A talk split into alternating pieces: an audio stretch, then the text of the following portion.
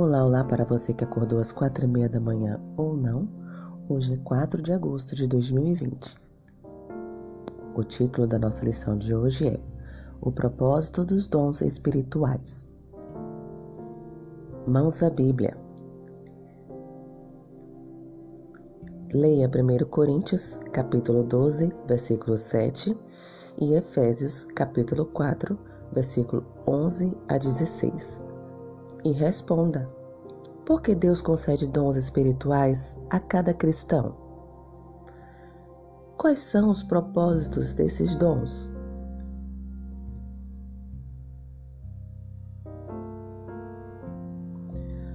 Os dons espirituais servem a vários propósitos.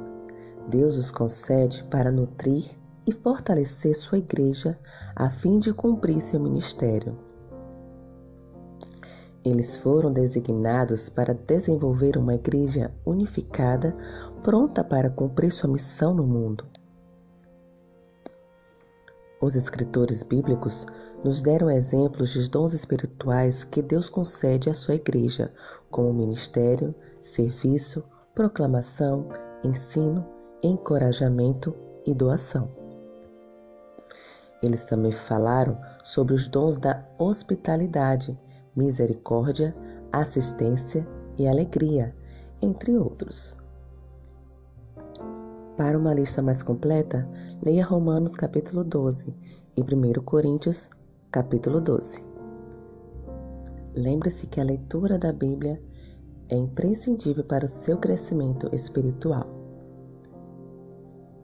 Você pode estar se perguntando sobre a relação entre dons espirituais e talentos naturais. Os dons espirituais são qualidades divinamente comunicados pelo Espírito Santo a cada cristão, a fim de habilitá-lo para o seu ministério especial na igreja e serviço ao mundo. Eles também podem incluir talentos naturais santificados pelo Espírito Santo e usados no serviço de Cristo. Todos os talentos naturais são dados por Deus mas nem todos são usados no serviço de Cristo. Os dons especiais do Espírito não são os únicos talentos representados na parábola.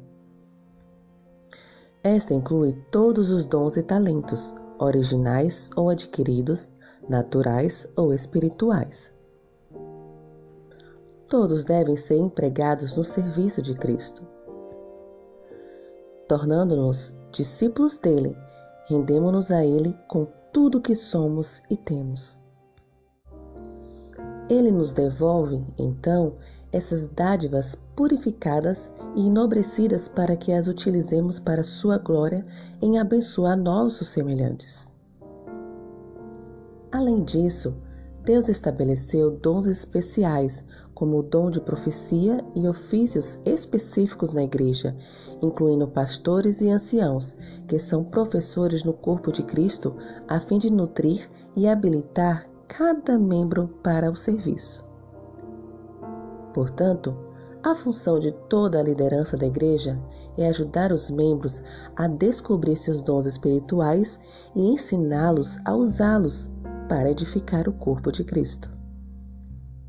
Espero ter contribuído para que o seu dia fique melhor. Que o Senhor te abençoe. Um bom dia.